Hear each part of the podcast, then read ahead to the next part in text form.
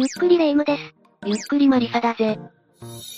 早くしろレ夢ム、次のバスを逃すと、予約した新幹線に乗り遅れるぞ。久しぶりの旅行なんだからトラブルは勘弁だぜ。あわわわ。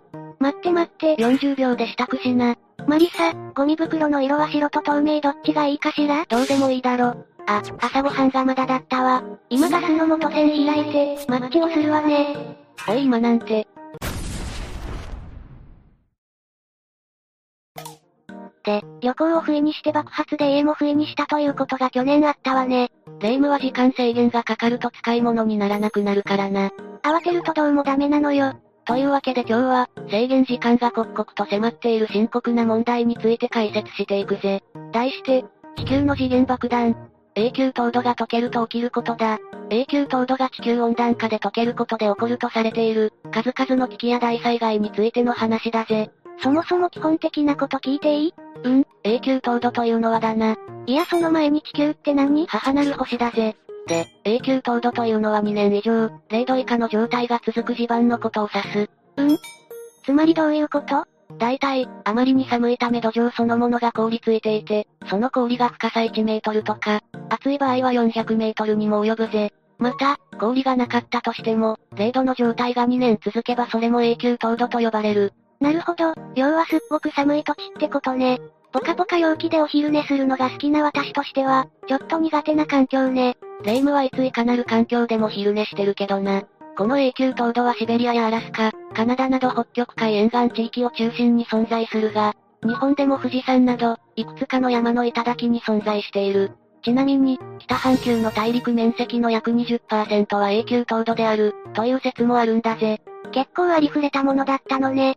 この永久凍土のある場所の一つとして有名な、ロシアのサハ共和国では、犬ぞり体験や、表情穴釣り、そして冷凍されたまま薄くスライスされた魚など、寒い土地ならではの体験を思う存分味わうことができるぜ。わーい、永久凍土最高。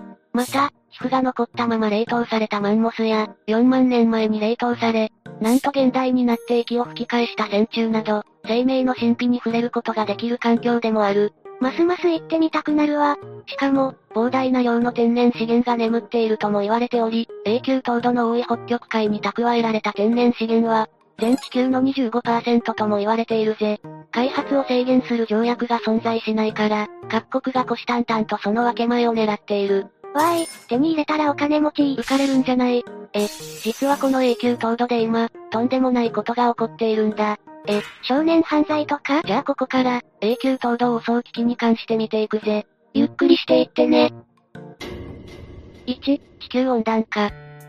実は1990年代から、この永久凍土が溶けていると言われ始めた。いいんじゃない？溶け始めの頃が一番美味しいと思うわ。アイスクリームみたいに言うんじゃない。もちろん地球温暖化の影響だぜ。このまま溶けていけば、なんと60兆ドルの被害が出ると言われている。1ドル130円としても、7800兆円だな。い、一生うまい棒には困らないわね。かばやきさん太郎もだ。1億回生まれ変わってもお釣りが来るぜ。ともかく莫大な被害が出るんだ。でもでも、これまで氷だった場所が普通の地面になるんでしょ？何かそれをうまく活用して儲けられないの？確かにそういう面もある。例えば、これまで氷に閉ざされてアクセスできなかった場所の天然ガスや石油資源など、様々な天然資源の採掘が可能になる。わーい、やっぱりお金持ち。それから、氷に閉ざされたマンモスの牙を集められるようになる。これは単に売れるということの他に、市場に流れることで、象牙目的の象の密漁を減らすことにもなるんだ。わーい、優しい世界。が。そんなものはこの被害の埋め合わせにはならない。人類の生存環境に取り返しのつかないダメージを与えることになるんだ。え。2、地盤沈下。ではいよいよ、永久凍土が溶けると起きることの詳細を見ていくぜ。まずは地盤沈下だ。これは地中の氷が溶け地面そのものが崩れて、建物などに被害が出るという話だぜ。2014年、こんなニュースが報じられ世界中に激震が走った。よく聞く言い回しね。ロシア領内の北極圏に、巨大な穴が開いている。穴これはロシア北西部のヤマル半島にできたクレーターで、なんと大型ヘリがいくつも入るほど大きなものだった。クレーターというからには、隕石の仕業ってことかしら？当初はそう思う人も多かった。あるいはミサイル実験とか、宇宙人が宇宙船で着陸した後だと考える人もいた。しかしもろもろの調査の結果、これは永久凍土が溶けたせいだと分かった。地中の氷が溶けて空洞ができ、そこにメタンガスが溜まって爆発、クレーターになったんだ。つまり永久凍土がこのまま溶け続ければ、こういうことがもっと広い範囲で起こることになる。地盤への侵食や地盤沈下、そして土砂崩れなどが起き、道路や石油パイプラインなどへの影響も心配されているんだぜ。最近の戦争でロシアからの資源の輸出が滞って、世界中で物価が上がっているが、石油パイプラインが破壊されれば似たような事態になる。実際、2020年にはシベリアで突然発電所用のタンクが倒壊した。え、どうなっちゃったの？燃料が漏れ出してしまい川に流れ込んだんだ。北極海まで汚染される可能性があったため、ロシア政府は非常事態宣言を出して対応した。随分大事だったのね。でもこんなニュースがあったことさえ知らなかったわ。日本もそうだが、世界中が例の感染症でてんやわんやしてた時期だからな。これも永久凍土が溶けたせいだって言いたいの？そう。凍った地盤は溶けた状態の数十倍の強度になることもある。逆に言えば凍っていた地盤が溶ければ、その強度は何十分の1というレベルになり、建物はいつ倒れてもおかしくない状態になる。こういうインフラが倒れて機能が止まったら、それこそ大ダメージね。ロシアみたいな、他国に天然資源を輸出しまくってる国ならなおさらだな。このように、永久凍土が溶けたことによって被害を受ける北極エリアのインフラは、なんと、全体の70%にも上るとされている。北極地域に住む人々にはいい迷惑ね。どことなく人ごと感が漂ってるが日本だって物価が上がりまくったり、大変なことになるんだからな。さらには人里離れた設備だけでなく、都市も崩壊する危険がある。実際、ロシアの永久凍土にあるサレハルドやアナジリといった都市では、2020年代中に建物の倒壊が深刻なレベルで起こると予測されている。実はこれまでロシア政府は、永久凍土が溶けることを歓迎するようなスタンスをとっていた。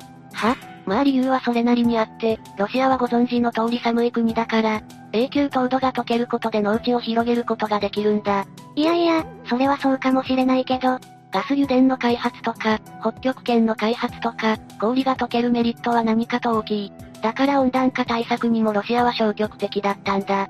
しかし近年になってさすがに焦り始めた。国際社会の非難が高まってきたことと、気温上昇によるデメリットがロシアにも及んできたためだ。そうなるでしょうね。自分の国に利益が上がればそれでいいっていうスタンスじゃ、しっぺ返しを食らうのは目に見えているからな。それにしてもこれは激ヤバね。私たち人間の活動が地球温暖化を引き起こし、こんな深刻なしっぺ返しをもたらすなんて、今こそ一人一人が自分たちの生活を見直し、未来の人類に安全で。おいおいおい、何まとめに入ろうとしてるんだ。住みやすい地球を。え？なんかそれっぽいこと言って終わらせようとしてるけど、永久凍土が溶けることによる悪影響はこんなものじゃないぜ。3、未知のウイルス拡散。ここから紹介するのは、未知のウイルス拡散だ。実は永久凍土が溶けることによって未知の病原菌やウイルスが広まり、人類に蔓延する可能性もある。それは例の新型感染症みたいなのがまた起こるってこと？そのレベルで済むかどうかも未知数だな。ひ、2016年にはロシアで炭疽菌への感染が広まった。炭疽菌は炭素症という病気の原因となる菌で、生物兵器として早くから利用され、テロなどにも使われることがある。ロシアでテロが起きたってこと？いや、今回に関してはそうじゃない。永久凍土が溶けたことで、地表に現れたトナカイの死骸から見つかったんだ。えぐいことするわね、トナカイも。クリスマスで毎年、活躍してるから甘く見ていたわ。トナカイ自身は死んでるから責任はないぜ。とにかくこのような事例が今後、ますます増える可能性がある。アラスカではスペイン風邪の痕跡が見つかっているしな。しかも今回は炭疽菌という、抗生物質が効くレベルの感染症だったからまだマシな方だが、今後も炭疽菌だけで済むとは言い切れないぜ。っていうか、それだけ寒い環境なのにウイルスとか病原菌はよく生きてられたわね。そう、こんな低温の環境下でも、ちゃんと生き延びられる病原体はいるんだ。で、永久凍土から出てきたウイルスで専門家たちの注目を浴びたのが、森ウイルスだ。これは永久凍土から出てきた3万年前のウイルスで、その危険性を確かめるため、永久凍土の中に眠っていた、こうしたウイルスを蘇生させる実験を行っている科学者もいるぜ。なんてことしてくれてんのよ。それ、実験途中に科学者の体がウイルスに乗っ取られて、世界が危機に陥るフラグじゃない。そんな映画みたいなことにはならないだろうけどな。ちなみにこの森ウイルスを観察したところ、なんと12時間で1000倍に増殖したんだぜ。えぐ、それ、うかうかしてると人類滅亡の危機なんじゃないの？幸いこの森ウイルスが人へ感染することは、今のところなさそうだ。ビクビク。しかしこの他にも、多くの種類のウイルスが永久凍土の中に眠っている可能性は高いだろう。スイスの永久凍土では多くのバクテリアやウイルスなどが見つかっているが、うち3分の1は実態が不明とされている。その中に危険なものがいてもおかしくはない。この永久凍土が溶けることを指して、感染症の次元爆弾、と表現する人もいる。このまま誘拐が進めば何種類もの新種のウイルスが現れて、人類に深刻なパンデミックをもたらすということだ。うーん、でも永久凍土に眠っているウイルスなんて、奇跡みたいな存在なんじゃないの？そこまで警戒しなくてもいいんじゃない？甘いぜ。そもそも土というのは無害のものも含め、菌やウイルスが繁殖しやすい環境なんだ。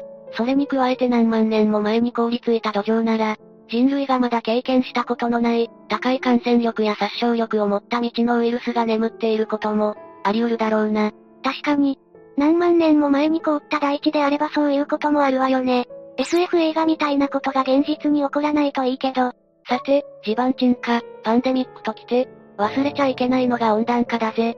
そもそも永久凍土が溶ける原因よね。いや、確かにそうには違いないが、地球温暖化は永久凍土が溶ける原因でもあるし、結果でもある。話が見えないし未来も見えないわ。つまりどういうこと？永久凍土は温暖化によって溶ける。しかし、その永久凍土が溶けたことでさらに温暖化が加速して、取り返しがつかなくなるんだ。うーん、そこがよくわからないのよ。氷が溶けるとなんで暖かくなるの？実は永久凍土の中には、メタンハイドレートが大量に含まれている。メタンハイドレートって？メタンハイドレートは、天然ガスであるメタンガスと水分子がくっついたものだ。氷のような状態で永久凍土の中に埋まっている。この永久凍土が溶けると、メタンハイドレートが空気中に放出されるんだが、立ちの悪いことにこのメタンハイドレートは高い温室効果を持っている。つまり地球温暖化の主な原因とされる二酸化炭素と同じく、熱を蓄える性質を持つんだ。まとめると地球温暖化によって永久凍土が溶ける。すると空気中にメタンハイドレートが放出される。その温室効果によって地球温暖化が加速、また永久凍土が溶けるの繰り返しだな。え、え、つまり、一旦温暖化が始まると、延々とメタンハイドレート放出と温暖化をループして、歯止めが効かなくなるってこと？そうだな。中学の頃からモテてた女子は、多くの男子と付き合って恋愛スキルを磨き、さらにモテる、さらに恋愛スキルが磨かれる。という無限ループに陥って私には男子が回ってこないってこと何の話だ。ともかく温室効果ガスというと二酸化炭素をイメージしがちだが、メタンの温室効果はなんと二酸化炭素の25倍と言われている。このまま行くと、永久凍土に由来するメタンによる温暖化もさらに進み、パリ協定の定めた目標を達成できないことも考えられる。パリ気候名って何？わかってて間違えてるだろ。パリ協定は2016年の世界中のほとんどの国が参加した、気候変動への取り組みに対する取り決めだ。ここでは、産業革命前からの平均気温上昇を2度未満に抑える、という目標が掲げられたが、永久凍土が溶けるとその達成が危うくなる。そしてさっきの無限ループによって温暖化は止めどなく加速していくため、平均気温上昇が1.5度を超えた時点で、もはや後戻りできないポイントを超えるとされているんだぜ。ポイントオブノーリターン。ちなみに聞いておきたいんだけど、そんな風に温暖化が行くところまで行っちゃうとどうなるの？例えば東京では猛暑日が2020年の約4倍に増える。4倍そして熱中症で救急搬送される人も増え、医療崩壊が起こるぜ。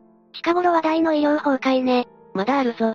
水害のリスクが高まるんだ。言うて、洪水とかならこれまでも起こってたじゃない？いや、私たちの知ってるようなレベルじゃない。仮に東京の平均気温が4度上昇した状態だと、台風上陸時の降水量が30%増すと言われている。荒川の堤防が決壊して、浅草や秋葉原が水没し、3000人以上の死者が出ると言われているんだぜ。それってひょっとして毎年のように起こるの？気温が下がらない限りはそういう可能性もあるだろうな。学ブル案件ね。これで終わりじゃないぞ。水害でたまに被害を受けるならまだしも、南極や北極の氷が溶けて慢性的に海水面が上昇することで、都市が海に沈むことになる。大都市って海沿いにあって標高が低いことが多いもんね。当然、多くの難民が発生して内戦が起こる地域もあるだろうし、国家機能そのものが破壊されてしまう可能性もあるだろうな。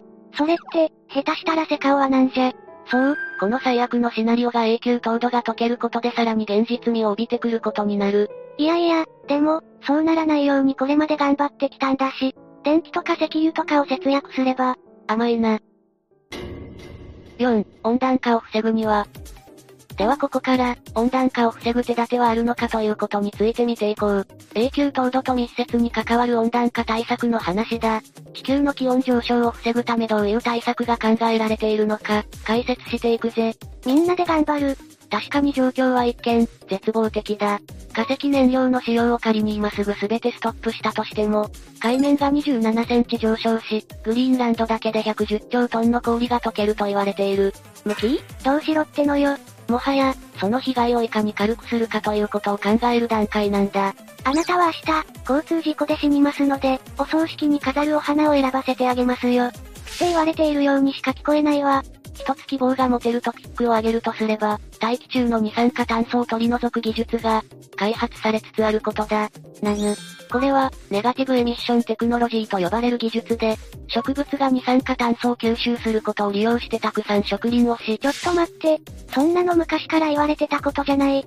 それじゃ間に合わないって話じゃなかったの？まあ聞くんだぜ。この他に計算塩鉱物を利用する方法もある。これは風化の過程で CO2 を吸収してくれる。うん、まあそれは画期的かもしれないわね。他に方法はないの？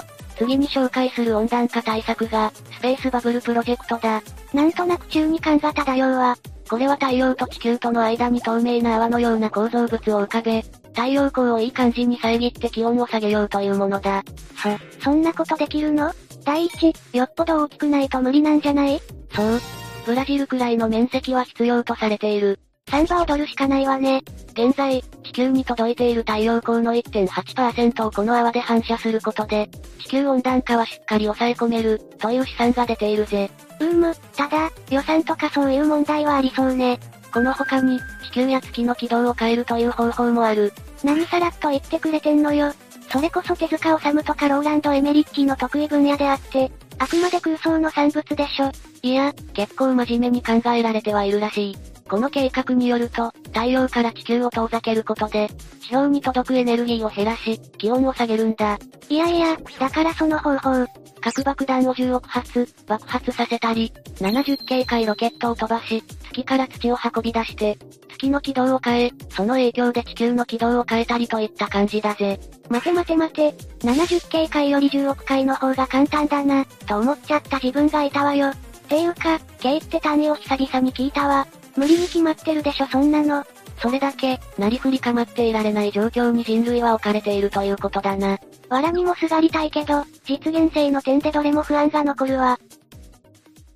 そんなわけで今日は、永久凍土が溶けたらどうなるのか、ということに関して解説したぜ。昔は、温暖化しないように電気を節約しましょうね、みたいな話で済んでたけど、永久凍土が絡むと、もはやそんな牧歌的な方法じゃどうにもならないと思えてくるわね。で、旅行に出かける前にそんな話してたら、今年も新幹線を逃したわね。近所のスーパーでも行くか。というわけで、今日の動画はここまで。動画が面白かったら、高評価とチャンネル登録よろしくお願いします。最後までご視聴いただきありがとうございました。